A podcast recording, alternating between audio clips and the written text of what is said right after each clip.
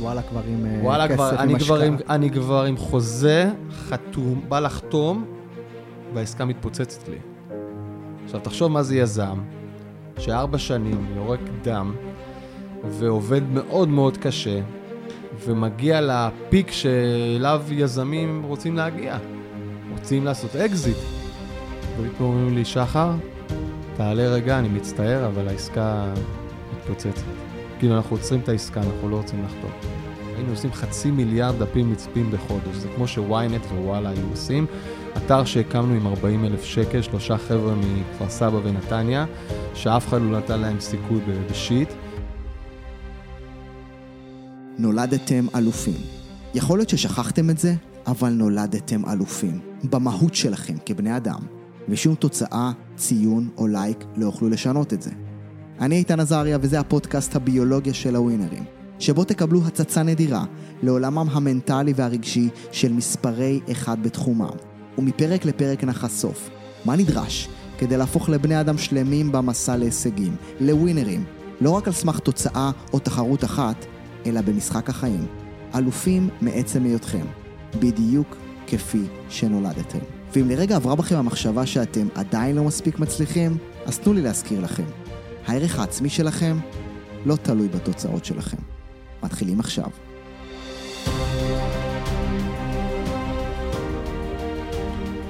שחר בר דוד, מה העניינים? מה קורה, איתן? נהדר, בוא בוא תתקרב למיקרופון ככה, אני יודע שאתה פה חדש כן, כן. ב- ב- בפודקאסט, אבל אה, אנחנו רוצים שהעולם ישמע את אה, תובנותיך. עכשיו, לא יודע אם באת, אני רק ככה אסבר לצופים. ייסדת את רשת החברתית הראשונה בישראל, כן? מקושרים, הקדמת את פייסבוק באותה תקופה. חצי שנה. חצי שנה, אוקיי? מקושרים הייתה עם מעל מיליון משתמשים, מספר מטורף באותם שנים. היום אתה הבעלים והמייסד של חברת התוכן סרוטונים, שגם לה יש מיליון עוקבים פלוס כבר, נכון? כן, עברנו, נכון. נבחרת לאחד מ-40 המשפיענים, כן? של פרויקט אנדר 40. אמת. ואני רוצה לשאול אותך שאלה אחת ולפתוח עם זה. כשאתה רואה היום את המצב, וחווית משברים, חווית כישלונות, אני עוד מעט uh, רוצה לזרוק אותך לכמה נקודות חיים. וכשאתה רואה את המצב היום שאנחנו נמצאים בו בתקופת uh, קורונה, אתה יודע, היא לא נגמרת כזה, לא נראה שהיא הולכת להיעלם. ואתה רואה את היזמים, את הבעלי עסקים, ואת כל מה שקורה סביבנו, ואנחנו פה רואים את כולם, והכאב הוא גדול. קודם כל, מה עובר עליך כבעל עסק? קודם כל, זו תקופה מאוד מאוד מאתגרת, שזו המילה שאני שומע אותה מהרבה מאוד אנשים, מחברים, מקולגות, מבעלי עסקים. יש כאלה יותר שנאבקים, אה, ויש כאלה, כולם בסופו של דבר בצורה כזאת או אחרת, גם אפילו ברמת המצב רוח וברמת החשק והדרייב שנפגע. אה, אני, האמת, אה, רואה בזה סוג של הזדמנות. אה, לעצמי, קודם כל ברמה האישית, אה, לקחתי את התקופה הזאת הרבה מאוד אה, לעבוד על עצמי בהרבה אספקטים אחרים שבדרך כלל לא יכלתי להגיע אליהם, במיוחד בתקופה שככה היינו בעיקר בבתים, ואז פחות הלכתי לנטפליקס ולדברים הידועים, ובאמת הלכתי יותר להעשיר את עצמי ב- במידע שביום יום ככה יותר קשה להגיע אליו, ובעיקר גם ליהנות מהילד שלי הקטן, מדורי, שהוא כוכב בפני עצמו, וזה באמת היה לי ככה זמן מדהים ככה להיות איתו.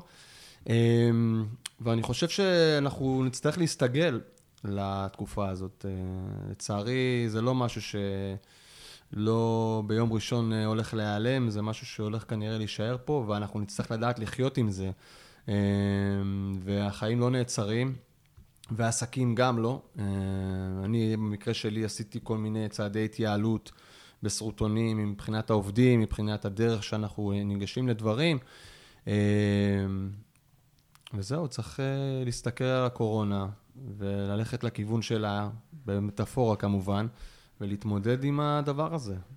אתה יודע, אנחנו מדברים על קורונה, ואנחנו כבעלי עסקים, כאילו, מרגיש שיש לנו תמיד קורונה, כן? תמיד האי-ודאות נמצאת שם, אתה צריך תמיד להביא את הלקוחות, את המקומות, ואתה יודע, אני, אני באמת רוצה לזרוק אותך ל... אתה יודע מה זה, 2006, 2008, שהרשת החברתית הייתה כאילו די בשיאה פה, נכון? מקושרים, היית שם, כן, נכון. ונמכרה לוואלה. וואלה, נכון. זה היה משהו, אתה יודע, די גדול, אפילו די גדול במונחים ישראלים, כן? נכון. עד כדי כך שעשו לכם השוואה עם, ה...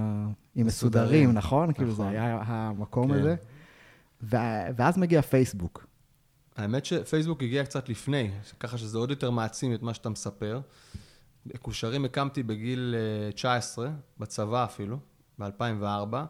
אה, לא היה פייסבוק, לא היה יותר מדי אתרים, היו קצת סנוניות אה, בחו"ל של רשתות חברתיות, והיינו הראשונים שהתחלנו את זה בארץ.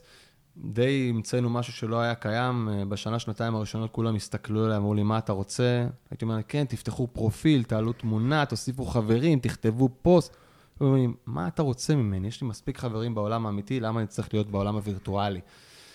וככה התחלנו, ובאמת אה, לקראת 2006-2007 זה פתאום כבר כזה ממש היה word of mouth כזה, אש בשדה קוצים, וכולם דיברו על זה, ובאמת אה, האתר היה בפופולריות מאוד מאוד גבוהה. ואז לקראת 2008, אה, פייסבוק אה, חדרו לישראל. אה, זה היה אחרי ארבע שנים שמקושרים די היה פה לבד במגרש. ובאותם רגעים אני הבנתי לאן זה הולך, כי אני את פייסבוק הכרתי כמה חודשים אחרי שהיא הוקמה.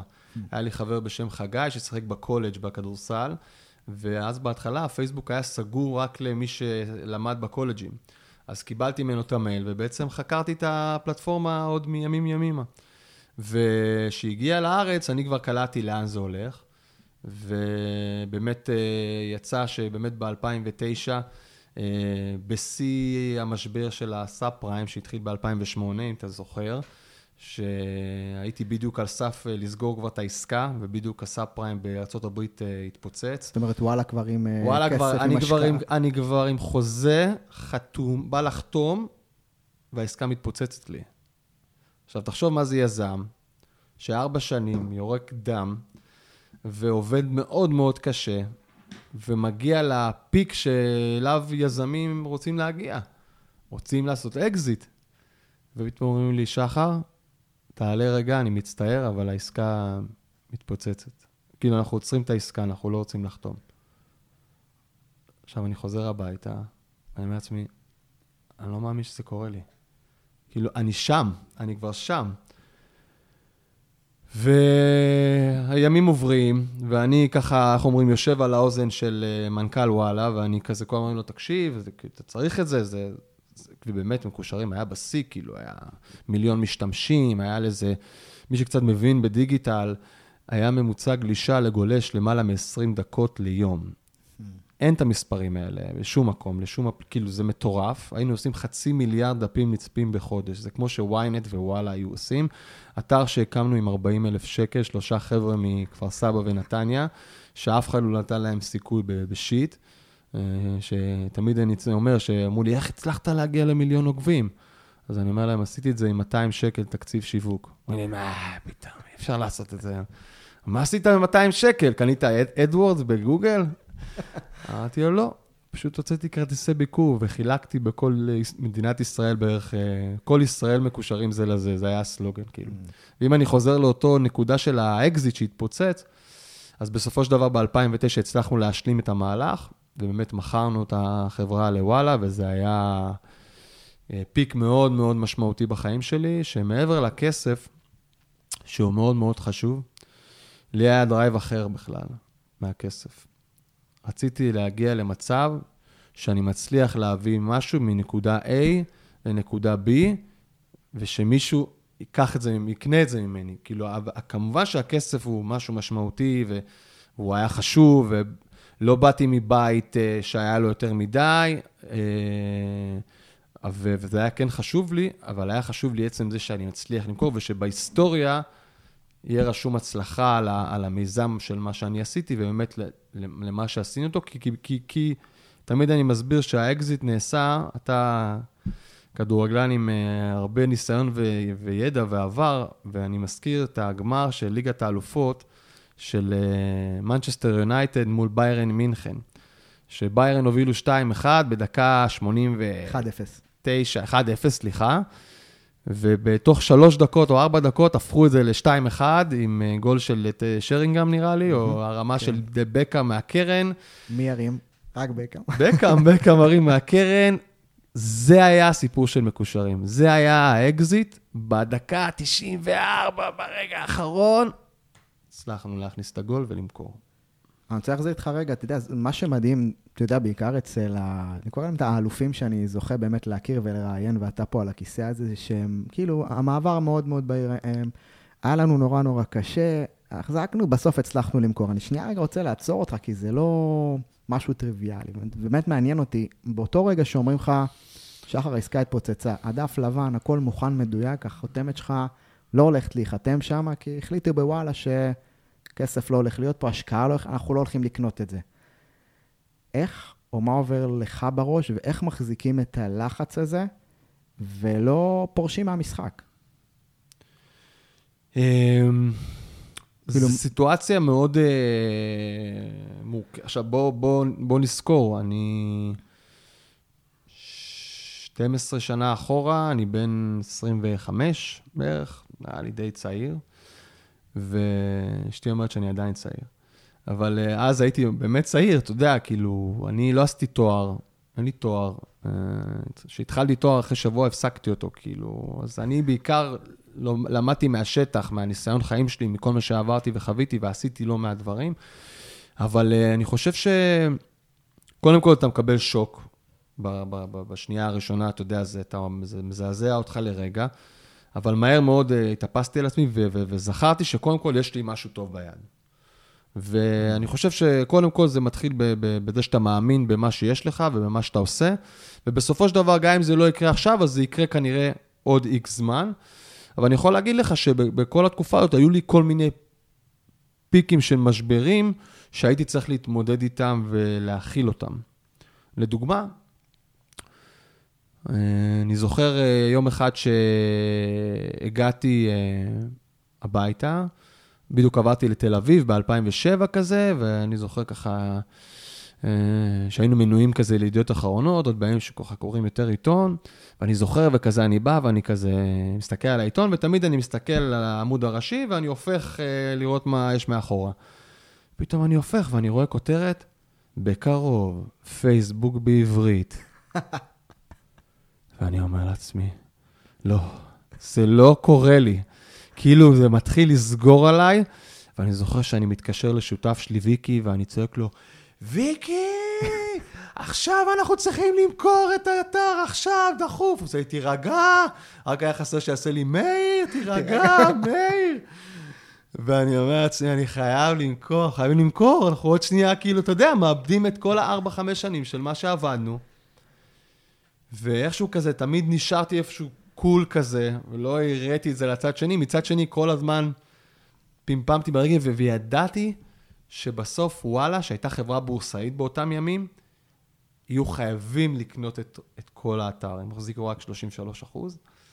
ו... אבל זה התמודדות, זה התמודדות כל הזמן, וזה לא לתת לזה, להישאב לזה, אה, אבל זה מאתגר. תשמע, זו סיטואציה שכמעט כל אחד מאיתנו חווה, בטח, היום, כן, אתה עובד כל כך הרבה שנים, משקיע את החיים שלך במשהו, ותוך שנייה אתה יכול להישאר אה, בלי, בלי כלום, כן? נכון. זאת אומרת, ובטח היום שאנחנו רואים את זה, ובאמת, אתה יודע, מה, אולי מה באמת המסר הגדול שלך לאותם יזמים, בעלי מסעדות היום, כולם חווים את הקושי הזה מכל זווית, כן? דווקא ברגע הזה, כי ה, ה, הנטייה לסגור קיימת, והיא קיומית, והיא אמיתית, נכון. אוקיי? עכשיו, אני לא מצפה שתעודד אותם. באמת, מה, מה אתה רואה פה באמת במקום הזה? כי אולי יש מקומות שצריך לסגור, אני לא יודע. קודם כל אני אספר ואני אתן קצת עוד רקע עליי. אז אני, מי שלא יודע, אני באתי מחיי הלילה וקצת מסעדנות וזה, יש לי בערך איזה 12 שנה. אני רץ למרחקים ארוכים, בערך כל מיזם שעשיתי עד היום, יש לו בדרך כלל מעל עשור. אה, אז אני לא מאלה שבאים לאיזה ספרינט של שנה-שנתיים ומוכר משהו, וזה באמת תקף ל... יש עוד עסק שנדבר עליו אולי בהמשך, שאני גם שם איזה 11 שנים כבר. אבל לגבי החיי לילה, אז יש לי ממש פינה מאוד חמה, יש לי המון המון חברים. וקולגות שקודם כל ליבי איתם. אה, אני, במעט שאני יכול זה להזמין דרך וולט וכל מיני, אני עושה את זה לא מעט. בדיוק היה עכשיו את הסיפור של הברסרי, שגם אני מכיר את מתי, ו, וככה הזמנו מהם בערב האחרון, אבל בגדול אה, אני חושב שאסור לקפוא על השמרים. כמו שאמרת, יכול להיות שבאמת יש מקומות ש... לא הקורונה גורמת להם לסגור, אבל אולי הקורונה היא הנורה האחרונה שאומרת, חבר'ה, העסק לא עובד נכון, בואו נחשוב, בואו נסגור ונעשה משהו אחר. ו, ודווקא אלה שכן עובדים, אז אתה יודע, צריכים לקחת קודם כל הרבה אוויר. אה, לנסות לחשוב מה כן אפשר לעשות, אם ואין לי איזה פתרונות קסם, בטח אני, אין לי אותם כרגע, אבל אני חושב שבכלל, אם אני מסתכל רגע על יזמים, זה קלישאה להגיד את זה, אבל זה גם האמת. אין מה לעשות, ברגעי המשבר יש הכי הרבה הזדמנויות. אם מסתכלים על המשבר הגדול ב-1930 או משהו באזור הזה, אז כאילו אפשר לראות שזה השנים שהומצאו בהם הכי הרבה פטנטים במאה הקודמת. וכנראה שזה לא סתם.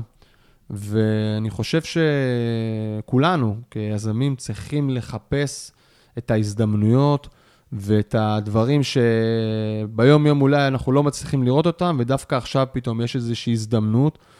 אני חושב שמהעולם שלי, של הדיגיטל, וגם אתה שם חיה רצינית מאוד, אז כאילו זו הזדמנות, כי נעשה פה איזושהי טרנספורמציה של חמש, ויש המון גם עשר שנים בדברים שהיה לוקח עוד הרבה שנים לקרות, ופתאום הם קורים עכשיו.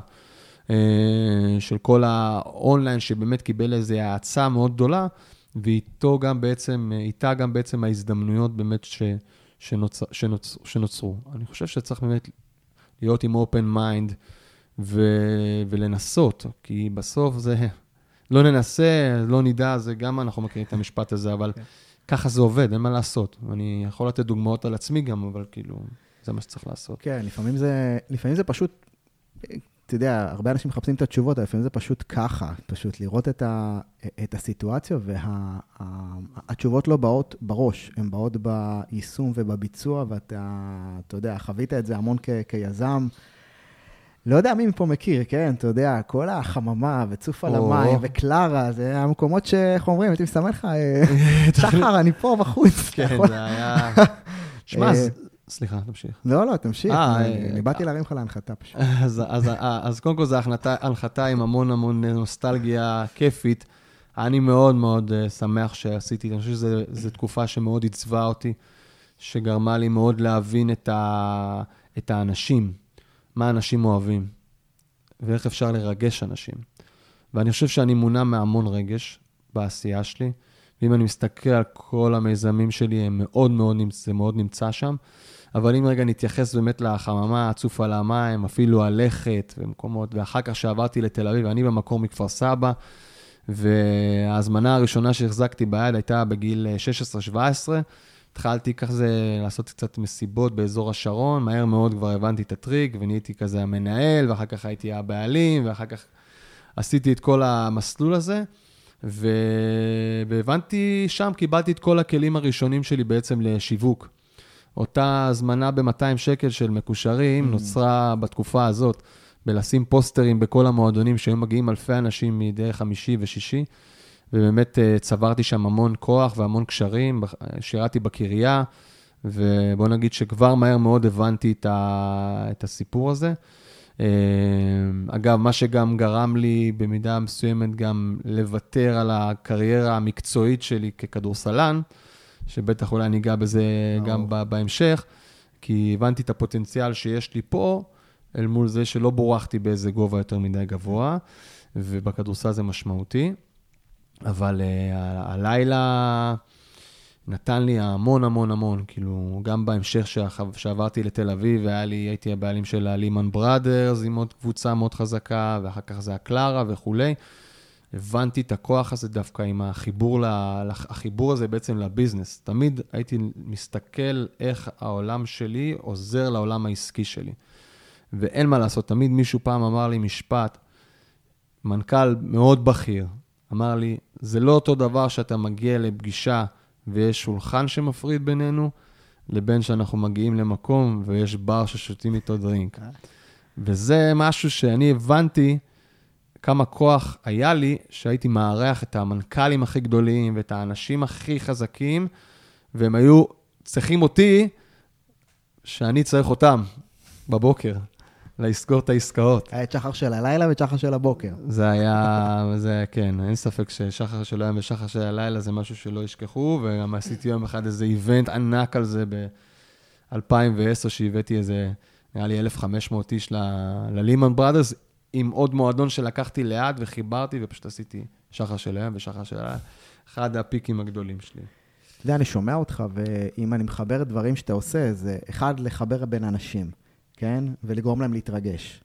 מצד אחד. מצד שני, הם מקושרים אותו דבר, רק ברמה הדיגיטלית. סרוטונים גם, זאת אומרת, זה משהו, זאת אומרת, יש בכלל איזשהו משהו שמצליח גם לרגש, גם לחבר בין אנשים, והמילה שאי אפשר בלעדיה כאן, בטח אצלך, היא, היא ויראלי.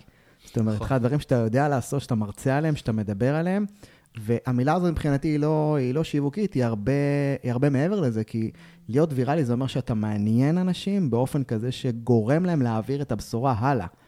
ו, ואם הייתי באמת מנסה לחשוב יחד איתך, מה זה הדבר הזה שאתה יודע לייצר? או כשאדם רוצה להיות משמעותי, ויראלי, שאתה יודע, אפשר להסתכל על זה מהצד של האגו, שידברו עליו, אבל בואו נלך רגע על הצד דווקא של השפע. אדם שרוצה להעביר את המתנה שלו הלאה, ולכל אחד יש אותה. מה בעצם הדבר הזה שאתה גילית בחיים שמאפשר את זה? קודם כל ריגשת אותי, אני חצי צמרמורת פה, כי אף פעם לא הציגו לי את זה בצורה הזאת, ואפילו לא... לא חשבתי על זה בצורה הזאת, כאילו, כי א', אני... אה, אני חושב ש... אתה יודע, ויראלי זו מילה ש... זה מישהו אומר, אני אעשה לך משהו ויראלי, אז אתה אומר, "אה, אתה לא יכול לעשות לי משהו ויראלי. ויראלי זה, אין לזה חוקים כביכול, אתה, זה משהו שפשוט אה, נעשה, כי זה נעשה. אבל היום אני למשל, סליחה. החברה שלי קוראים סרוטונים זה ויראלי בעם. ככה, ברשם החברות. כשיוצאת חשבונית, אז יש לה אמירה, זה צריך לעמוד בזה. אני יודע היום לייצר באמת ויראליות, ואני חושב שבאמת, בסופו של דבר אתה צריך לדלבר מוצר שהוא יהיה טוב. להביא משהו שאנשים אה, באמת יכולים לדבר עליו. אני מאוד מאוד, אני שלמדתי את המונח word of mouth, פה לאוזן, חיבקתי את זה. ואני מדבר על למעלה מ-20 שנה בערך שאני הולך עם הדבר הזה. ומישהו פעם אמר לי, שותף שלי, גיא, במקושרים, אמר לי, שחר, במסיבות, הוא אמר לי זה פעם אחת על המסיבות, הוא אומר, אל תגיד שהמסיבות שלך הכי טובות. תן לאחרים להגיד שהמסיבות שלך טובות, וזהו, אתה לא תצטרך לעשות כלום. אנשים יגידו שהכי מעניין אצלך, והקהל הכי מעניין אצלך, והמוזיקה הכי טובה אצלך, וזה מה שאתה צריך לעשות. ואז הבנתי את זה, שגם סתם אני לוקח רגע את המסיבות, ואחר כך אפשר להשליך את זה על מקושרים, וכמובן על סרוטונים, שהעבודה, כשאתה עושה מסיבה, באיזה של... איזה שלב הכי משמעותי להצלחה של המסיבה בעיניך? אם אתה שואל אותי, כן. אם זה ממך, נראה לי הבילדאפ אולי, של הלפני. אז רוב האנשים יענו שזה לפני. של לחלק את ההזמנות, לשלוח את ה-SMS, להתקשר, להזמין. אבל אני אומר שהעבודה הכי חזקה זה במסיבה עצמה. Mm. שאנשים כבר נמצאים, מתרגשים, נהנים, שומעים מוזיקה, רואים את האנשים, ואז אתה שם גורם להם גם להבין למה הם צריכים לבוא גם שבוע הבא. Mm. והדבר הזה בסופו של דבר גם גורם לפה לאוזן. המסיבות שהיו בחממה ובצוף על המים, כל החיילים היו מחכים שיגיע הסופש בשביל לנסוע, היו אנשים היו באים מבאר שבע ומחיפה ומכל הארץ, והיו עומדים, והיו עומדים בתור כדי להיכנס, והיו ימים של אפילו ב- ב- ברכבים כבר היו עושים את הפרסוסים, כי לא היה כבר מקום. תמיד אני אומר שאני הייתי הסלקטור חניה הראשון בישראל, כי לא, אני הייתי הראשון ששמו שם, כי הכרתי כל כך הרבה אנשים, אמרו לי, שחר, אתה תהיה שם, כדי שלא נפספס את הקהל שאנחנו מכירים. והכמות צעקות שקיבלתי באותו ערב, זה היה בצוף על המים, אני לא אשכח את זה בחיים, כי זה היה בדיוק בפתיחה של העונה, אחרי שהיה לנו עונה מטורפת בחרמה, אני מדבר כמו כאילו כדורגלן עכשיו, ואנחנו מגיעים, ובאמת הגיעו איזה 4,000 איש, ואתה יודע, זה היה מטורף.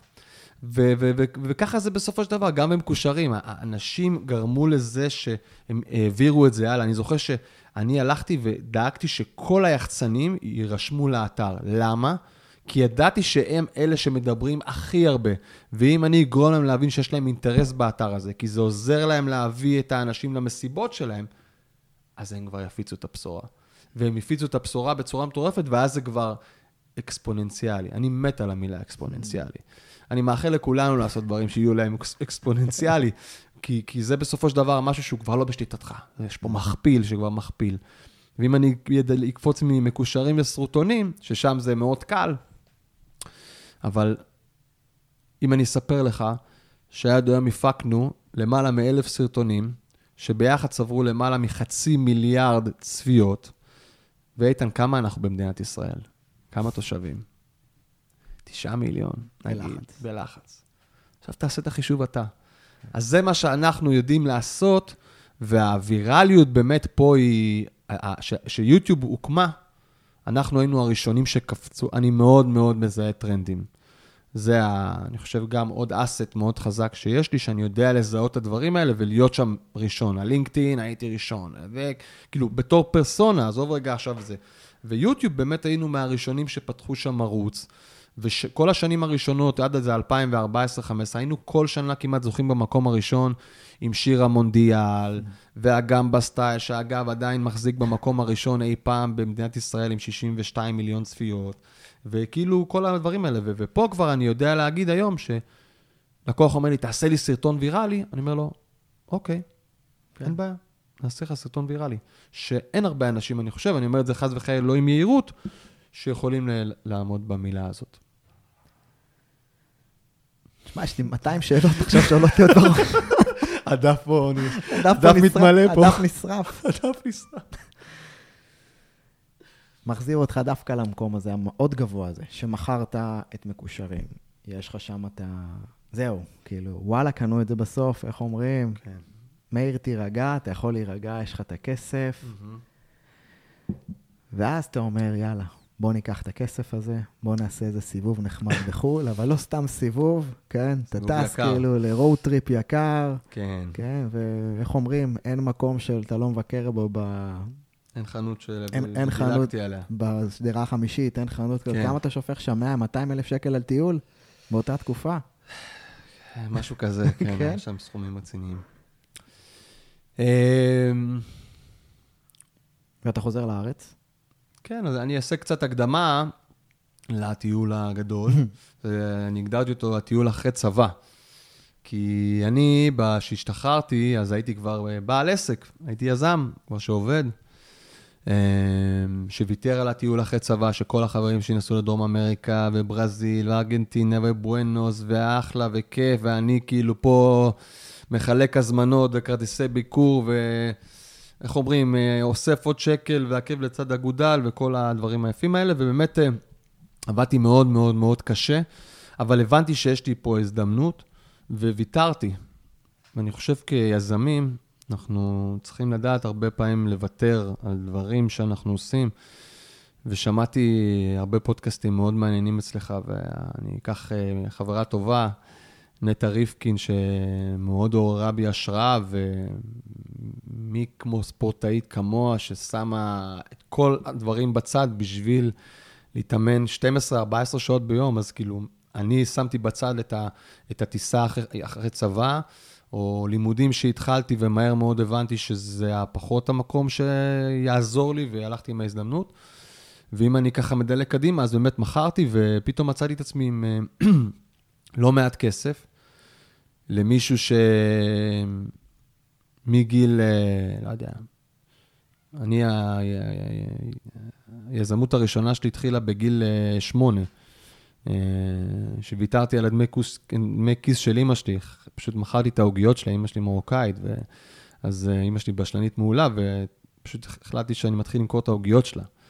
אז מאז בערך אני מייצר לעצמי הכנסה כזו או אחרת, אחר כך מכרתי כרטיסיות, ואחר כך אה, שטפתי מדרגות של הבניין, וכל פעם איכשהו ככה צמחתי, וכשהגעתי למכירה, שפתאום היה פה כמה מיליונים על השולחן, אז אתה אומר, רגע, עש- עשיתי את זה, כאילו הגעתי לאן שרציתי, ואפילו שמתי איזה tag number כזה לאקזיט, והשגתי אותו.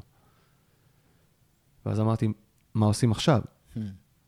אמ, והגעתי, אמרתי, טוב, אני עושה רגע pause, ובואו נעשה רגע את הטיול אחרי צבא שאף פעם לא עשיתי, אבל הפעם אני אעשה אותו לא עם מוצ'ילה על הגב, אני אעשה, אני אעשה אותו עם הרבה... תיק מ- של שאנל. עם תיק של שאנל, ונתחיל, ו- ובאמת, ובאמת אה, טסתי ועשיתי road trip מטורף של אה, ניו יורק, בוסטון, L.A., אירופה, פריז, אה, סקי בוואל טורנס, כאילו, איפה לא הייתי, מלא חברים, מלא זה, ופיצצתי, וקניתי באמת בלי הפסקה, וכאילו איזה סוג של אה, שחרור שהיה לי, ועליתי גם מאוד גבוה, כאילו, והרגשתי באמת, ב, איך שאומרים, גג העולם כזה, יש לי כסף, הצלחתי.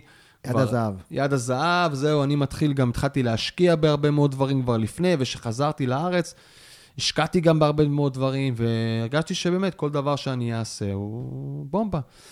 ו... ואין ספק שהטיול הזה, טיול שעיצב אותי המון, אחרי מה שקרה, שכאילו חזרתי לארץ, ופתאום שהתפזר הענן הגבוה הזה שהייתי בו, ופתאום באמת אה, להתמודד עם אה, סיטואציה קצת אחרת שפחות הייתי רגיל אליה. ואז אתה בא לארץ, ומה מגלה? מה... אוקיי. אמ, אני מגלה שאני יושב עם מלא אנשים שבאים אליי, הייתי כמו מישהו שעולים אליו לרגל כזה, כל היום אנשים יזמויות ומיזמים, ובוא תשקיע, ובוא תיכנס, ובוא תעשה, ואני כאילו באמת, הראש שלי היה באלף ואחד מקומות, והתפזרתי, ובאיזשהו מקום הגעתי למצב שנגמר לי הכסף. ונגמר הרבה כסף, הרבה כסף שהושקע בדברים. ו... והיית בהרצאה שלי, אז ככה... כן, זה אחד הרגעים, ישבתי שם, ואתה יודע, זה, כמו, זה היה מאיגרא רמא לבירה עמיקתא, אתה יודע. כן. הסיפור של מגדל קלפים, אני שומע את זה, אני אומר, הוא כאילו... הבמה שלך, אני על הבמה. אז... אתה יושב שם בלי כסף, אחרי כן. ההיי הענק הזה, הפסגה המטורפת הזאת. הייתי בהיי גבוה מאוד, ופתאום אני מוצא את עצמי באמת בלי, בלי כסף, בלי הכנסות. אמ, מוצא אותי מחוץ ל... מוצא את עצמי לא במקושרים יותר. איך אומרים, הראו לי את הדלת החוצה, ומכל התוכניות שהיו לי, פשוט הכל לא מסתדר. מלנהל את המערך שיווק של הקלר, המועדון שמייצר מיליונים בחודש, ולהיות האחראי אחרי מסיבה אחת, בום, עיריית תל אביב סוגרת את המועדון לכל השנה. ממסעדה שפתחתי, מריה באבל, אה, בדיעבד קראו, בסוף זה היה מריה באבל, גם לא מצליח, לא מסתדר. פתחתי מסעדה צ'יק בחשמונאים, קרליבך, היה כאילו סיפור להצלחה, לא מצליח. השקעתי בחברת אה, קנאביס, עוד היו השנים הראשונות, חשבתי שיהיה כבר דיבידנדים, איזה דיבידנדים ואיזה נעליים. בקיצור, הכל לא מסתדר, עד שבסופו של דבר כבר אני מוצא את עצמי שאני לא מצליח להוציא כסף בכספומט. עכשיו, בוא תיכנס רגע לנעליים שלי, כמה חודשים לפני זה אני בכתבה באולפן שישי, 14 דקות, אה, מרימים, מקושרים, מסודרים, מצליחים למכור, אקזיט, פה, שם. ואני מוצא את עצמי מקפל את הפקלאות שלי וחוזר לכפר סבא לאימא שלי, שתיבדל לחיים ארוכים, ואני מת עליה, אבל זה לא פשוט לבחור כמעט בגיל 30 לא שזה רע, ויש חברים בגיל 30 שגרים אצל ההורים והכול בסדר. אבל אני, בשבילי, להיות בכזה מקום ששחר, השם שלו ויראלי בתל אביב, בקטע טוב, כולם מכירים, מועדונים, הצלחה, יזמות. תחשוב כאילו מה קורה לי באותם רגעים שאני פשוט סולל צלילה חופשית, אה, ונכנס לתקופה מאוד מאוד מאוד מורכבת. אה, נפשית, פיזית, אה, וצריך להתמודד איתה. איך, אה, אתה יודע, זו שאלה נורא נורא גדולה, כי מי שלא היה לו פיק, או מי שלא היה בפסגה, אז אתה נופל, בסדר, אתה לא יודע מה זה להיות שם למעלה. אתה ידעת מה זה להיות שם למעלה, בצורה מאוד מאוד משמעותית. לא רק, אתה יודע, זה לא הישג אישי, זה הישג שהוא גם תדמיתי. שחר כבר מוכר, שחר נכון. ידוע, שחר זה, הסתירה היא אפילו יותר גדולה. נכון. ואתה יושב שם בבית, אה, כפר סבא, עוד פעם עם אמא, העוגיות מדהימות, הרגעים בטח, אה, אתה יודע, אבל רצית לבוא לבקר, לא לגור. ואחד, מה עובר שם בראש? ל, ל, אתה יודע, מה עובר לך שם בראש? אני חושב ש... זו תקופה, זה קודם כל מה שעובר בראש זה אכזבה ענקית מעצמי. איך הגעתי מהמקום שבאמת ציינת למקום הזה שהוא כל כך נמוך. אני זוכר שחודשיים, שלושה, כאילו, לא היה עם מי לדבר, כאילו, ממש לא, לא ידעתי מה אני רוצה לעשות עם עצמי. לא ידעתי אם אני מסוגל לעשות עם עצמי עוד פעם משהו. ואני בבעיה פיננסית, אני בלי כסף. לא שאני בלי כסף, אני אחורה במינוסים מאוד מאוד מאוד גדולים. Uh, הרבה מאוד אנשים עזרו לי באותה תקופה, חברים שעזרו וגם והלוו כספים, ו, ו, ובאמת היו שם בשבילי, אבל אני כאילו לא ראיתי את ה... היה לי קשה מאוד לראות את, ה, את האור, או לראות איזה משהו חיובי, ואתה יודע, ברמה שכאילו אמרתי, אוקיי, מה אני עושה עם עצמי? אין לי קורות חיים, אין לי תואר. החברים שלי אומרים לי, מה, אתה השתגעת כאילו? תרשום קורות חיים, אתם לוקחים אותך לכל מקום, אתה לוקח משכורת חבל הזמן, הניסיון והידע שיש לך? אמרתי, אני לא מצליח לראות את זה. אני לא יודע על מה אתם מדברים. אמרו לי, תגיד לי, מה, אתה דפוק? אתה הקמת אתר כל כך מצליח, יש לך ידע ענק. אני לא, לא יודע על מה אתם מדברים. ואני זוכר כאילו פשוט הייתי עם בלוק, כאילו, היה לי חושך, כאילו, הראש שלי לא, ידע, לא עבד. לא רציתי לצאת מהמיטה, הייתי פשוט בדיכאון. as, as simple as that, כמו שאומרים, כאילו... ולאט לאט, אתה יודע, טיפלתי בזה, ועם שיחות, ובאמת, כאילו, הרבה גם בזכות אימא שלי, שכזה, כל בוקר כזה שהייתי מתעורר, מתי שהייתי כבר מתעורר, אז היה מחכה לי כזה, איזה ארוחת בוקר כזה על השולחן, עם פתקים כאלה, שחר, שיהיה לך יום טוב, תחשוב חיובי, יהיה חיובי, בסוף הכל יהיה בסדר, כל מיני כזה משפטים הכי בסיסיים של הבסיסיים, אבל כאילו שכל פעם זה כאילו עשה לי עוד קצת ועוד טיפה הגדיל לי את החיוך ועוד טיפה. ואז אני זוכר ככה, באותן שיחות על הקורות חיים כזה, אני זוכר את עצמי כזה, מנסה לשבת ולכתוב קורות חיים. שחר בר דוד, קורות חיים. ואני שעתיים מסתכל על הוורד, ואני לא מצליח לכתוב קורות חיים. ואז אמרתי, fuck it, אני לא כותב קורות חיים. ואז אמרתי, אוקיי, מה אני עושה אבל? אמרתי, טוב, יש לי פה איזו חברה קטנה שהקמתי, קוראים לה סרטונים, ב-2007, היה זה 2009, 2010, וכבר זה התחיל כזה קצת לזוז. שגם שם, כאילו, אמרתי, או שאני סוגר אותה, או שאני עושה עם זה משהו. ואז אמרתי, טוב, בוא ניתן לזה איזה צ'אנס שלושה, ארבעה חודשים. בוא נראה אם אני מסוגל לעשות פה משהו, ו... ולהתחיל. ואני זוכר שיום אחד שככה אמרתי, יש שותף שלי, ניב פועל, אמרתי לו, ניב, אני בא מחר למשרד, הוא אומר לי, באמת? אמרתי לו, כן, כן, זה, תבוא. עכשיו, באותם רגעים סרוטונים, היה לה עובד אחד, דורון, שהחזיק את העסק במשך שנה. הוא עשה הכל, כתב, הלחין, אנימציה, הכל. ואמרתי, זה המקום שלי אולי לנסות. וככה בעצם התחלתי את היציאה, את, ה, את הדרך, ה, את הבנייה שלי מחדש. פה זה היה הנקודה שאמרתי, אני עכשיו, לא ידעתי את זה היום, בדיעבד אני יודע שזה היה השינוי שלי. שהלכתי והתחלתי פשוט לבנות את עצמי מחדש. מחדש זה ברמה שכמו שעשיתי את מקושרים, ככה עשיתי את סרוטונים. עכשיו, תחשוב מה זה להיות במקום שהייתי נמצא, לחזור לנתניה, אגב, אותו מקום, שני רחובות ליד, היה המשרד הראשון של מקושרים. אני מאמין שאין, אה, מוטו שלי בחיים, תשאל אותי אחר כך, אז אני אגיד שאין מקריות בחיים. גם אפילו אין מקריות שהיום נפגשנו, שרצנו במסלול, וזו פעם ראשונה שנפגשנו היום במסלול. עכשיו, יתרה מזאת, בדרך כלל, 95% מהמקרים שאני רץ, אני פונה ימינה לתל, לכיוון שדה דוב, ולא לכיוון הנמל, ושדווקא כשפניתי על הנמל, בשעה שפניתי ראיתי אותך. אז, אז ככה גם היה לי עם הסיפור של, של, של סרוטונים, וזה היה מסע מטורף. אני רק אספר את השבוע הראשון, אני מגיע למשרד, ואני זוכר את עצמי במשך שבוע בוהה במסך. בלי יכולת, בלי ביטחון, להתקשר, להוציא מייל, פשוט בהיתי. אמרתי, איך אני עושה? איך אני...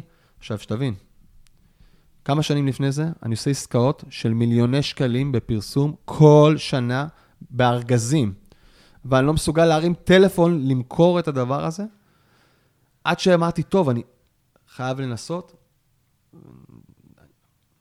ו, ו, ואני זוכר שהתחלתי את הטלפון הראשון, וואי, ענו לי. וואו, אנשים אומרים לי, שחר, מה קורה? כמה זמן לא דיברנו? מה איתך? עכשיו, מה איתך, או מה קורה, זה השאלה הכי קשה שמישהו שנמצא במשבר, אני יכול להגיד את זה על עצמי, יכול לקבל. לך תספר סיפור עכשיו, איפה אתה, ומה איתך, ולאן חזרת, ולאן הלכת. אבל זה בסוף משהו שאתה צריך להתמודד איתו, בעיקר לא להתבייש בזה, ו- והיום בדיעבד, אני יודע שהתקופה הזאת, זו התקופה שאני הכי מודה עליה, כי היא בנתה אותי בצורה כל כך חזקה, כי גם הנפילה שלי והקושי שלי היו ברמות מאוד מאוד מאוד גבוהות, שחבר טוב שלי אמר לי פעם אחת, אמר לי, שחר, ואני זוכר, זה היה ברגע שהחזרתי את הצ'ק האחרון להרבה מאוד אנשים שהלוו לי. שסיימתי את כל הכספים, היה לי פתק כזה שתמיד הלכתי איתו בתוך הארנק, שהתחביב שלי היה לעשות קרוסים על הסכומים. והוא היה האחרון. הוא אמר לי, אני האחרון תביא לי, אני לא לחוץ. הוא אמר לי, לא רק שלא ציפיתי שתביא לי את זה, מבחינתי זה כסף שאמרתי מת, והכל טוב, באהבה הבאתי לך. גם החזרת לי את זה, זה אומר שיש לך מילה של ברזל, אתה הרווחת נוגדנים לבעיות מאוד מאוד גדולות בחיים. ואני חושב ש... ואני שומע אותך הרבה, ובדיוק אתמול סיימתי גם את הספר להיות אלוף, ואני כל כך מזדהה שם עם המון המון דברים של קשיים ומשברים, שבעצם זה המתנה הכי גדולה שמישהו יכול, קשה מאוד לראות את זה, שאתה נמצא בנקודה הזאת, אבל זה מה שמצמיח אותך, ואני חושב שלי זה נתן המון המון כלים קדימה. אני יכול לדבר עוד שעות על זה. ומה באמת הרגשת שבנית אחרת מאותו יום, אה, אתה יודע, בחדר בכפר סבא, שהבנת ש... אוקיי, אני הולך, איך אמרת? מתחיל מאפס, הבנייה היא מחדש. נכון. מהו הדבר האחד שאתה יכול לשים עליו אצבע, שאתה אומר, זה משהו שאני יודע היום שאני צריך לבנות אותו. זה כאילו, כמו, אתה יודע, איזה אבן חושב שור. שה... אני חושב שיציבות וקור רוח ב... ב... בעשייה. אני חושב שאחד הדברים שמאוד משמעותיים בעשייה של מישהו, ביזמות, זה להיות יציב בדברים שאתה עושה. לשים מטרות, ללכת אליהם בצורה מאוד ברורה ולא לברוח יותר מדי לפיקים שקל מאוד ללכת אליהם. ההצלחה יכולה לקחת אותך הרבה פעמים לפיקים שאתה לא יודע איך להתמודד איתם, וזה קורה בדרך כלל לאנשים, אתה יודע, שפעם ראשונה מרוויחים הרבה מאוד כסף, צריך להיות שם, ואני חושב שפה הבנייה שהצלחתי לעשות, אה, היום מאוד מאוד שומרת עליי, כי אני מאוד אה, ער לדברים, אני... אני, ה drive שלי הוא מאוד אה, מדויק, אני חושב, במה שאני עושה. אה, ו... ובגדול אני מאוד מאוד believer, אני אחד ה believerים, לדעתי, המאוד מאוד גדולים, עם mindset סופר חיובי שיכול להיות, כאילו לפעמים כבר אפילו, אתה יודע, אומרים, אה, אתה חושב כל כך חיובי, אין, אני רק חושב חיובי. אי אפשר, ל- ל- ל- לא משנה מה, שמישהו אומר לי מילה שהיא לא חיובית באזור שלי, אני אומר, אל תגיד את זה. הוא אומר, טוב, תראה, אמרתי לו, לא, כי אתה אומר את זה, זה בסוף משפיע וזה יכול לקרות, אל תגיד את זה לידי. כאילו, אשתי, אני כל הזמן, ממי, אין כזה דבר, אנחנו נסתדר, הכל יהיה בסדר, הכל יהיה טוב. אין, ואתה יודע, גם, גם, אנחנו בדיוק חגגנו חמש שנים. רוק. כן, ואני מעריץ אותה ואני מת עליה, ו, ו, ואני, ואתה יודע, ואנחנו מן הסתם שונים, אבל מאוד משלימים אחד את השני, ו...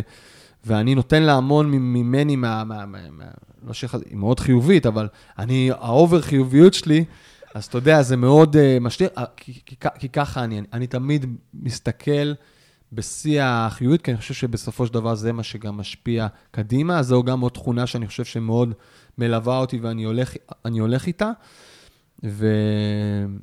ואני רץ רחוק. אני רץ רחוק. זהו, אמרת שאתה רץ רחוק. אנחנו רצים אה, לא מעט בבקרים, כן. כן? בדרך כלל לבד, אבל היום נפגשנו על נכון. הבוקר. מה עושה לך ריצה? אני אחזור אחורה כדי לרוץ קדימה. אני בספורט מגיל, מגיל, מגיל ינקות ממש, כאילו אני בית, בא מבית של ספורטאים, אחי מאיר אה, בר דוד היה שחקן, קבלן עליות, אה, כדורסלן חווה הזמן, ואני הייתי בצילו כזה, תמיד כזה גדלתי אחריו. הוא כזה הגיע למכבי תל אביב, היה בנוער של מכבי, הצליח, אני כזה בכיתה י' אמרתי, גם אני רוצה, הלכתי למבחנים, אחרי שהשחקתי בכפר סבא כל החיים, והתקבלתי למכבי תל אביב. שזה היה בשבילי, כאילו, הצלחה מטורפת, פיק מאוד מאוד משמעותי. אגב, גם משהו שמאוד מאוד עיצב אותי.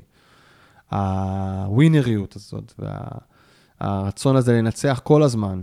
ומי שיודע, מכבי תל אביב לא יודעים מה זה, עכשיו אני מדבר איתכם, מכבי תל אביב לפני 20 שנה, זה מכבי שאם היו מפסידים בליגה, זה רעידת אדמה. כאילו, אסור להפסיד, אז תחשוב שהכל חלחל גם למחלקת הנוער. ואני עם יותם אלפרין וגיא פניני, אנשים שעשו קריירות חבל על הזמן, ואני רץ איתם על המגרש. וזה לקבל תכונות מטורפות שעד היום אה, אני משתמש בהן. כאילו, אני, העולם העסקי והעולם הספורטיבי זה קרוסים מטורפים, כאילו. וזה היו שלוש שנים שעיצבו אותי בצורה מטורפת, אה, וגם אה, הרבה תארים שהפסדנו בדרך, בסוף הכל היה אפי אנד, כי בי"ב כבר לקחנו את הדאבל, גם אליפות וגם גביע, אז אני יודע מה זה להיות אלוף. אז להיות אלוף של הספר שלך, אני יודע מה זה להרגיש את זה, שזה כאילו, תודה לאל שזה, שנתן לי את ה... את ה, את ה זה להיות שם, ו... ואמרתי לעצמי שאני אספר איזשהו סיפור קטן, ואז נגיע לריצה. אני ידידי, אני יכול לקפוץ איתך לסיפורים, אתה עומד בקצב, אז אני לא דואג. אני זוכר שהייתי בשנה השנייה, בשנה הראשונה שלי בנוער, שעליתי ישר לנוער לאומית, הנוער של הבכירים. אה, והייתי כיתה י"א, אה, לא משחק יותר מדי, היו איתי מורן רוד ואבי כהן ועוד רכזים מהשורה הראשונה בארץ, אתה יודע, הייתי רכז שלישי כזה, משחק את ה-10 דקות, 7 דקות, מה שנתנו, לקחתי. ואני זוכר שהגענו לחצי גמר גביע, נגד רמת שרון, משחק, עכשיו, חצי גמר זה בית חוץ. נוסעים למגרש חוץ, מנסרים 29 הפרש. חוזרים הביתה, עירוני ט', טוב, יאללה, נו, בואו נסיים את הסיפור הזה ונלך הביתה. נסיים במחצית, פלוס 14 לרמת שרון. טוב, בואו רק נעבור את החצי, נבזבז את הזמן ונסיים את המשחק. אני אקצר לכם, הפסדנו 30 הפרש. הפסדנו בנקודה במצטבר בין שני המשחקים. לא עלינו לגמר גביע. היינו רגע מהגמר גביע, ואנחנו לא שם, וזה, והייתי על המגרש באותם רגעים. וזה, זה, אתה יודע, ברמה שאתה אומר, בואנה, בושה וחרפה מה שהיה פה, בוא נפרוש. בושה וחרפה לכולנו לנצח 29 הפרש. ולקום משם זה היה מאוד מאוד קשה, תוסיף את מכבי ואסור להפסיד, וקיבלנו בראש מלמעלה גם. יגאל שסקי, זיכרונו לברכה, היה מנהל מחלקת הנוער, קצר, שנה-שנה אחרי זה באנו כבר יותר מוכנים, ולקחנו את הגביע ולקחנו את האליפות. אני המשכתי לשחק כדורסל, מהר מאוד הבנתי שאני לא אגיע לרמות הגבוהות, אבל המשכתי תמיד לשחק כי זה מאוד מילא אותי. האימון, המשחק, שהיה, גם, גם עם התחרותיות בליגה הארצית, היה לי בזה עניין. ופרשתי לפני כמעט שנתיים, אה, כי כבר די לא פגעתי, ומה שהראש חושב, הגוף כבר לא, לא מבצע. ותליתי את הנעליים, לא היה מסיבת עיתונאים, לא היה איזה, היה אולי פוסט מרגש, אבל בזה סיימתי, והיה לי איזה שנה כזה שחיפשתי את עצמי, כי כאילו לא הייתי בחדרי כושר, וספורטק מדי פעם, אתה הולך, אתה חוזר הביתה, שיר אשתי צועקת עליי, די כבר ללכת, אתה כל הזמן חוזר, פצוע, אתה בוחש, אתה נפצע, למה אתה הולך? אמרתי, אני לא יכול, אני חייב, אני מכור. ואז כזה, אני זוכר בפחות משנה, אמרתי, טוב, בוא... בוא נתחיל לרוץ. רצתי שלוש קילומטר, ארבע קילומטר. בדיוק בדקתי את האפליקציה של נייקי, אני עומד על 750 קילומטר, עם 75 ריצות. 750 זה מספר אה, כן. משמעותי. לא רע, עברתי לצבע הירוק של אה, נייקי, למי שמכיר את האפליקציה, אז הוא יבין על מה אני מתכוון. מתחילים בכתום, עוברים לירוק, עוד מעט אני אעבור לסגול באלף. עשיתי חצי מרתון, שזה היה הישג ממש כיפי בשבילי, וזה היה כזה עוד איזה... ואני מאוד תחרותי, אני חייב הישגיות. למרות שאני איפשהו כזה, תמיד אומר כזה, עזוב, בואו נהנה מהדרך, התוצאה לא, לא חשובה. אבל עדיין זה בוער בי, ככה זה שאתה ספורטאי תחרותי, זה לא יכול לברוח ממך, אבל אני חושב שמה שהעסקתי בריצה, והנה אני מגיע לתשובה של מה ששאלת לפני חמש דקות, זה ש... שהריצה בשבילי היא דרך חיים. ממש, כאילו. אני מסתכל על זה, ואני... היום קמתי בחמש ורבע, שפעם היית אומר לי חמש ורבע, הייתי אומר לך, מה אתה רוצה ממני? והיית אומר, אה, מועדון לחמש בבוקר, מה, הם מתעוררים. היית חוזר בשעות האלה בדרך כלל. כן, הייתי חוזר בארבע, נכון. עכשיו, כשיש לך ילד, גם ככה הוא מעיר אותי בשש, שש וחצי, אז אני, לא, אני לא גיבור גדול, אבל עדיין, לקום, לצאת לרוץ וזה, זה, זה עולם אחר. אני לא עושה את זה כל יום, אני עושה את זה פעם, פעמיים, וכל השאר בשעות טיפה יותר נורמליות, שבע, אבל עדיין זה כאילו, מבחינתי זה זמן, uh, קודם כל, לא להיות עם הפלאפון. לי יש גם כלל שאני מיישם אותו. אני בשנה הזאת עשיתי עבודה עצמית מאוד מאוד גבוהה בהמון המון מובנים. זה היה בזה שטסתי לתאילנד, ושם עשיתי כמה עבודה עם עצמי, או יותר נכון שהגעתי, התחלתי לעשות הרבה עבודה, אם זה ההרצאה שהחלטתי שאני מספר את הסיפור האישי שלי, מה שאני די גם, אני רואה, מספר פה ובאהבה, כי אני מאוד מאוד אוהב לשתף בידע שלי, וזה אחד הדברים שמעצימים אותי מאוד. אני חושב שזה גם משהו שמניע מאוד אותך. אתה מאוד מאוד אוהב לתת את, ה, את הניסיון שלך ואת החוויות שחווית, ואני חושב שאני, אחד הדברים שהכי מטריפים אותי ומדליקים אותי, זה שאנשים מספרים לי את הסיפור האישי שלהם. זה, זה מעניין אותי מאוד, כי כל כך אפשר ללמוד מניסיון של אחרים ומה שהם חווים. וזהו, והריצה הזאת נותן לי, נותנת לי המון המון המון המון המון. תשמע, זה כל כך, אה, אתה יודע, כל כך משמעותי, כי אתה, בסופו של דבר, אני אומר, נולדנו uh, לתוך המשחק, בטח ספורטאים, כן, שחיים את זה, ונורא נורא קל לנו לראות את, ה, את ההגבלות הכל כך מהירות בין ה, אה, איך שאני מתפקד בריצה, האם אני פורש באמצע, האם אני אה, אה, יודע להעיף את כל הגירויים והמחשבות השליליות, כי זה בדיוק כמו שקורה לנו ביום, בביזנס, נכון. במשברים, ממש שם, שזה מקום כל כך בריא ועוד פעם, אנחנו לא עושים פה המלצה לריצה, אבל כן, אנחנו מזמינים את כולם. אה, אנחנו עושים המלצה על ספורט, אני חושב שספורט זה דבר שהוא מדהים, גם שאתה במיוחד במיוחד, ואני יכול להגיד, אני, אפרופו התקופה שהייתי בדאון רציני מאוד, היה לי חבר, עדיין, חבר טוב, טל ספיר, שהחזיר אותי בכוח לכדורסל. אני עזבתי את הכדורסל איזושהי תקופה, אמר לי, שחר, בוא תרוץ, זרוק אותנו לסל. לא, עזוב, אין לי כוח מי. שחר, בוא, מה אכפת לך? רק תזרוק. כן, ואז באתי, זרקתי איזה אימון אחד, וקלעתי, וזה עשה לי טוב פתאום ב... וואי, אני מסוגל לקלוע, ואני מסוגל לחטוף, ואני מסוגל... ואז פתאום באתי לעוד אימון, ואז פתאום הלכתי לעשות בדיקות רפואיות, ופתאום באתי לשחק, ופתאום קלעתי סל ניצחון של משחק.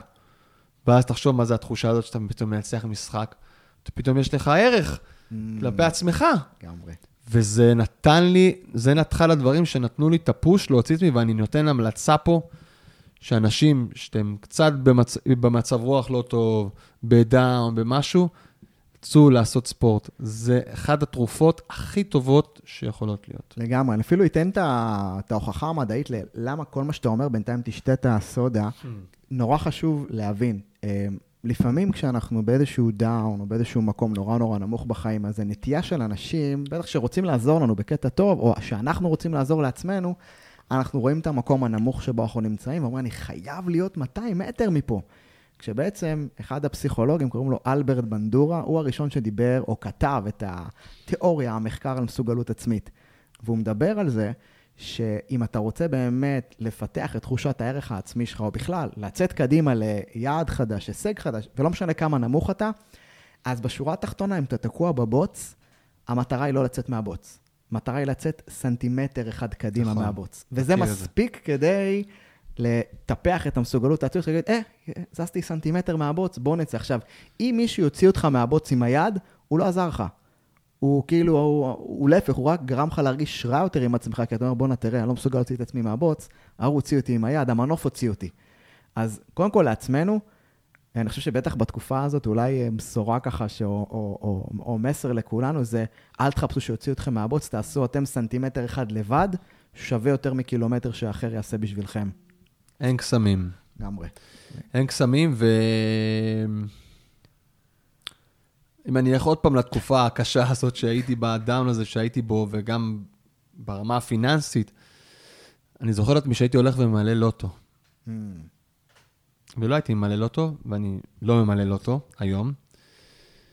ואתה, אני אמרתי, טוב, אולי זה מה שיעזור לי, כאילו, אולי אני, אולי אני אזכה בלוטו, ואז אני, ואז אני אצא מהמשבר שאני נמצא בו. אני שמח שלא זכיתי בלוטו.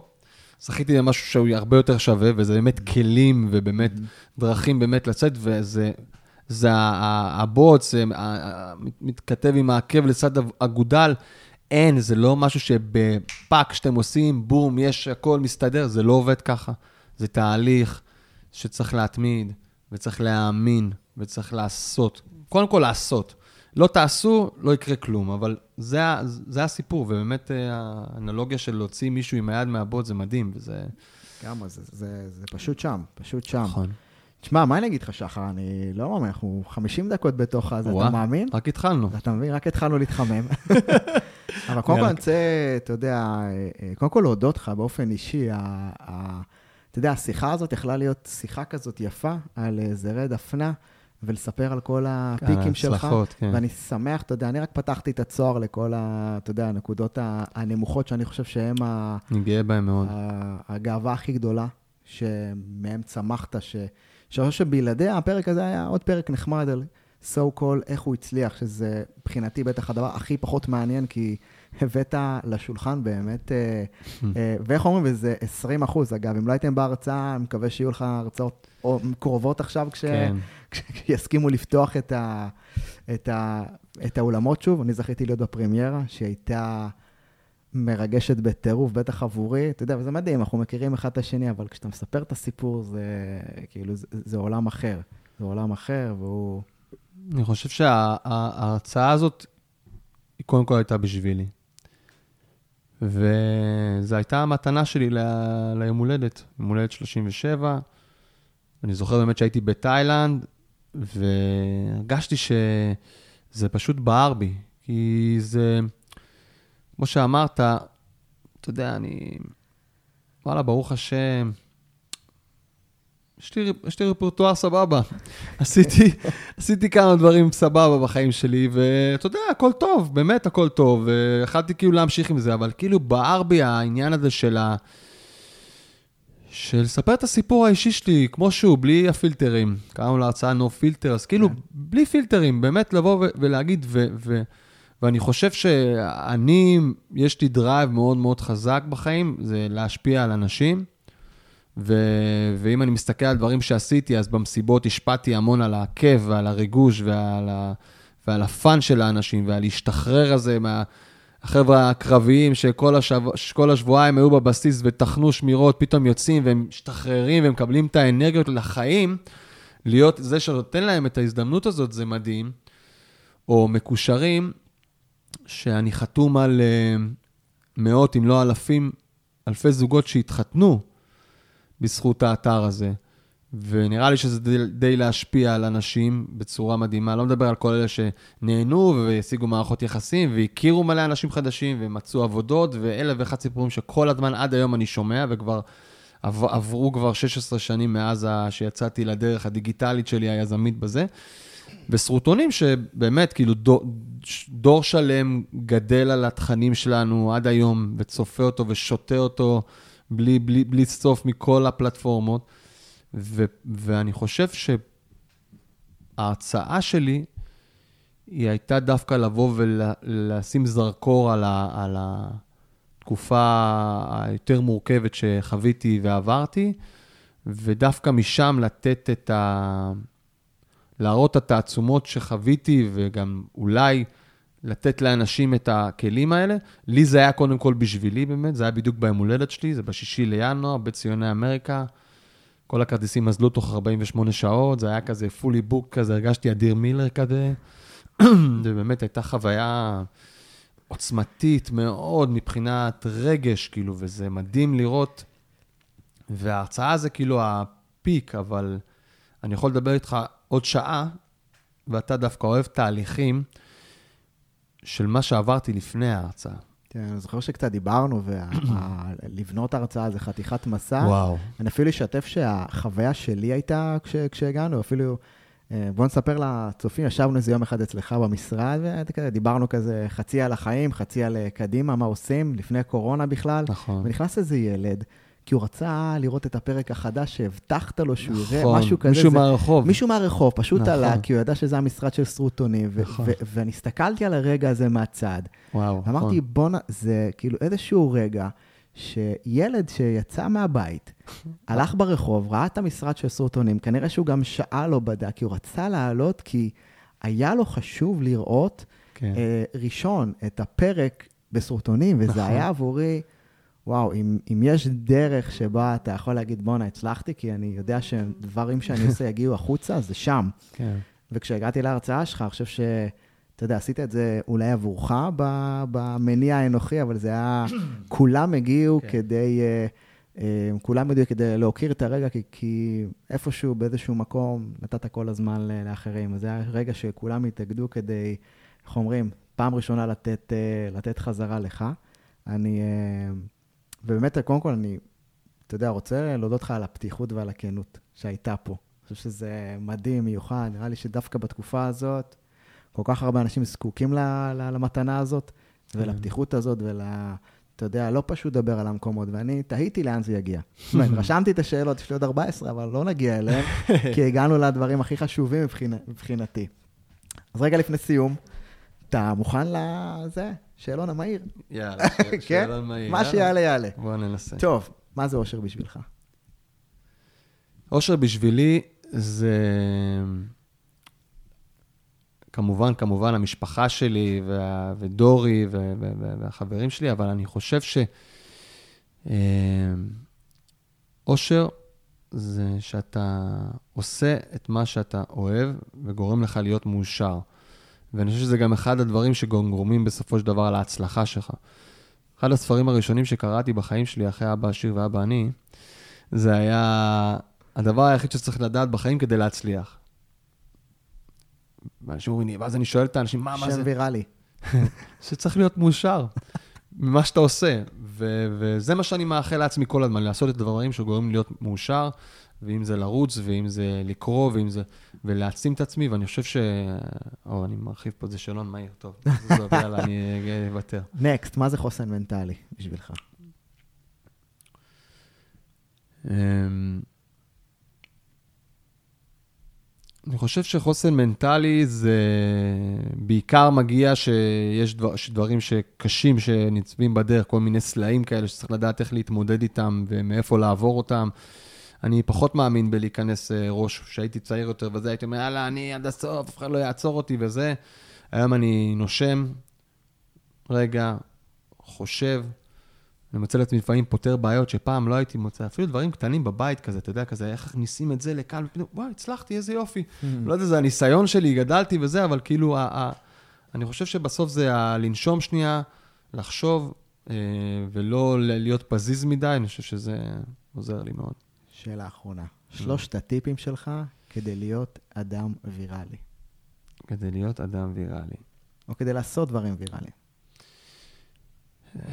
קודם. כל, להיות אה, מקצוען במה שאתה עושה. אין, אין הנחות. אתה צריך להיות טוב במה שאתה עושה. אתה טבח, אתה צריך לבשל כמו שצריך. אתה רוצה להיות אה, מוזיקאי, אתה צריך להתאמן על זה. אין, אין, אה, אין קסמים בקטע הזה. אז קודם כל, להיות הכי מקצועי שאתה יכול, הכי מקצוען שאתה יכול במה, במה שאתה עושה. אני חושב, אני חושב שהיום, בעידן של היום, אין, אין מנוס מלדעת גם לתקשר את זה, לתקשר את זה נכון.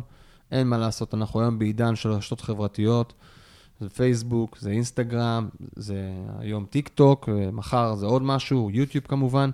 בסופו של דבר, צריך לדעת לתקשר את זה, שזה אומר לארוז את זה נכון, לכתוב את זה נכון, להגיע לאנשים הנכונים שאולי יעשו את הריפוסט, כי בסוף זה שם. והדבר השלישי, אני חושב, אה, לעשות עם זה עם ג'וי, כאילו, בסוף, אם אתה עושה משהו, ואמרתי את זה גם מקודם, שאתה עושה את זה עם הרבה אושר ושמחה, בסופו של דבר זה גם י- י- י- י- יבוא לידי ביטוי החוצה. ו- וזה משהו שאנשים רואים, אנשים מרגישים את זה. שמישהו עושה משהו עם, באהבה ובפשן, זה בסוף אה, בא לידי ביטוי טוב. שחר, מה אני אגיד לך?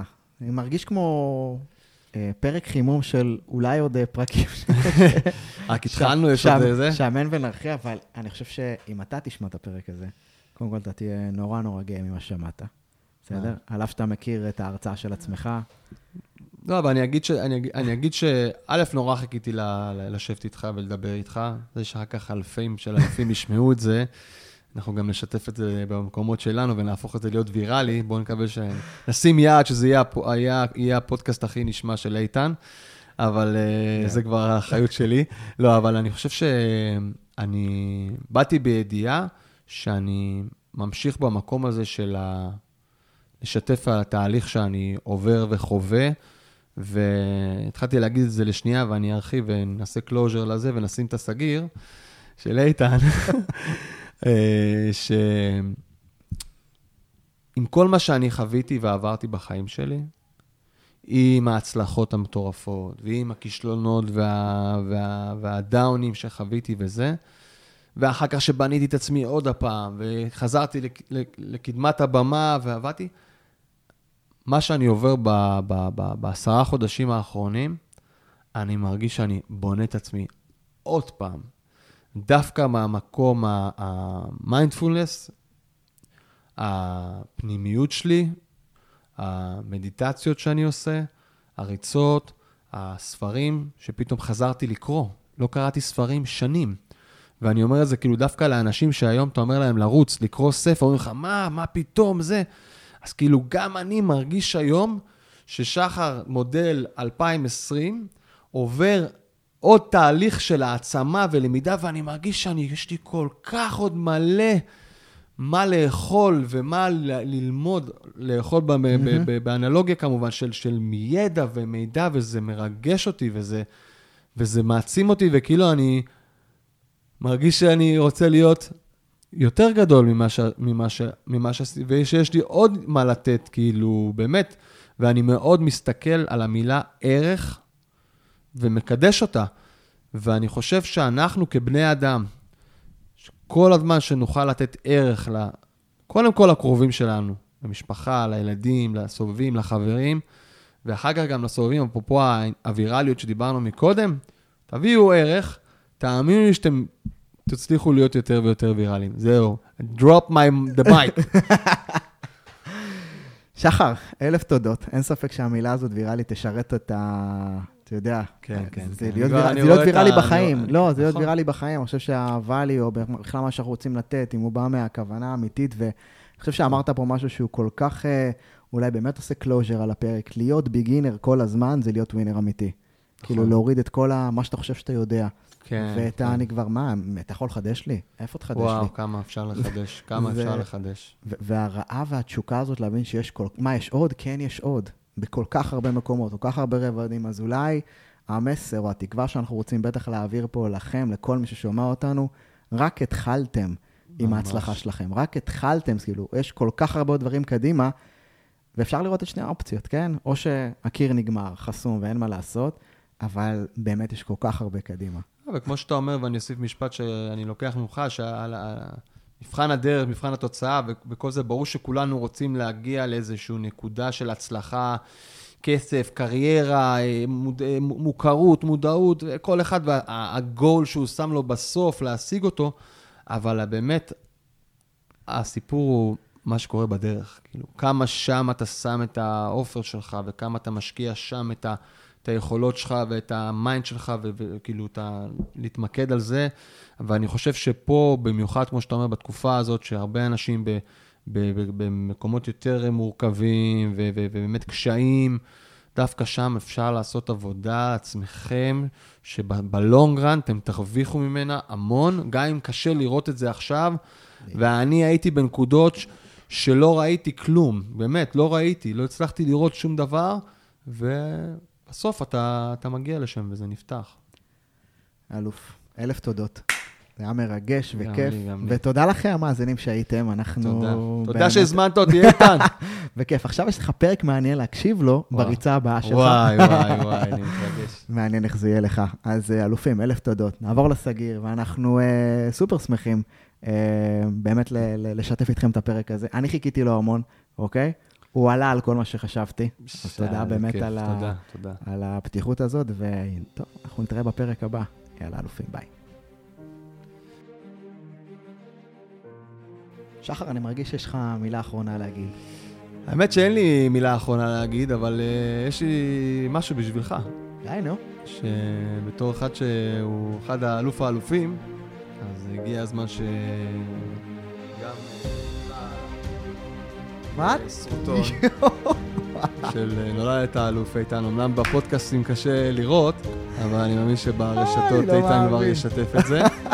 אז אה, הביולוגיה של הווינרים, למי שלא מכיר, חבר'ה, זה הזמן להתחיל מהפרק הראשון.